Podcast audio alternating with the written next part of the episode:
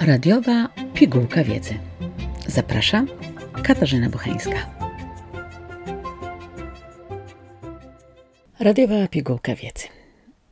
Szanowni Państwo, dzisiaj o bardzo ciekawym zjawisku. Zjawisku, w którym każdy z nas tak naprawdę uczestniczy. Zacznę od prostego pytania. Czy Pan, a może Pani, jesteście kameleonami?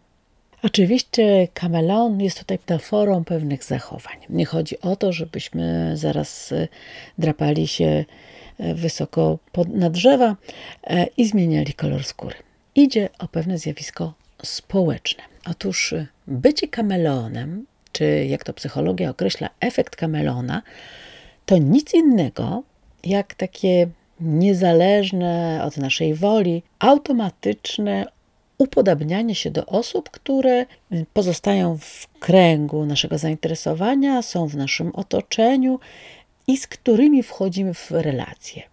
Upodabniać się możemy na bardzo wiele różnych sposobów. Takim najprostszym, no to oczywiście jest mimika. E, pozostają również do dyspozycji gesty, to w jaki sposób mówimy, to w jaki sposób się poruszamy, czyli krótko mówiąc, nasze zachowanie. Czy złapaliście się Państwo kiedyś na tym, że ktoś na przykład w Państwa towarzystwie się jąkał albo zacinał? I często bywa tak z tym jąkaniem, że jak rozmawiamy z taką osobą, to bezwiednie przejmujemy jego cechę.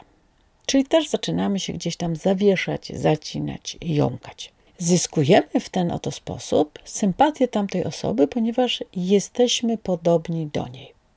Ludzie naśladują innych e, od zawsze i to wcale nie jest jakaś tam odkrywcza myśl, ponieważ e, istnieje właśnie mechanizm taki społeczny, który polega na tym, że kopiujemy cudze zachowania, najczęściej nieświadomie.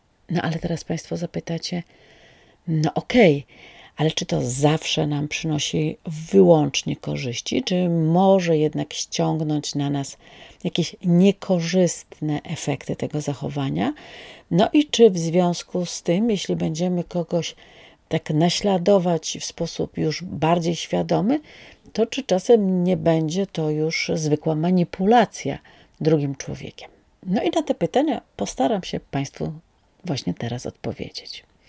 Otóż y, to, ten efekt kameleona to mechanizm dość naturalny, ponieważ my tak naprawdę zrastamy się z nim już od małego. Jak ktoś się do nas uśmiecha, to my odpowiadamy tym samym. Naśladujemy naszych rodziców, naszych dziadków, kolegów, nauczycieli mm, i korzystamy często z tych osób, które wywierają na nas pozytywne wrażenie. No i taki podobny mechanizm, mimikra, występuje też bardzo często w świecie zwierząt. Dzięki niemu przedstawiciel któregoś gatunku może na przykład zwiększyć swoje bezpieczeństwo. A więc świat zwierząt i świat ludzi mają bardzo podobne mechanizmy. I badacze udowodnili, że naśladowanie zachowań w jakiejś tam grupie dowolnej prowadzi ewidentnie do pogłębienia relacji z innymi osobami, które się w tej grupie znajdują. Czyli trochę zaczynamy grać jak i oni. No i to podobieństwo sprawia, że czujemy się z tą grupą, z pojedynczymi ludźmi w tej grupie nieco bardziej bliżej, na pewno bezpiecznie i budzi się w nas taki rodzaj e, zaufania, który może na przykład w innych okolicznościach rodzić się dużo, dużo trudniej. I teraz, Szanowni Państwo, jeśli budzą się takie pozytywne emocje i odczuwamy taki rodzaj wspólnoty, większą sympatię, to też musicie Państwo wiedzieć, że to będzie działało na zasadzie pewnego feedbacku, a więc będziemy na przykład skłonniejsi do określonych zachowań, na przykład do udzielenia komuś pomocy.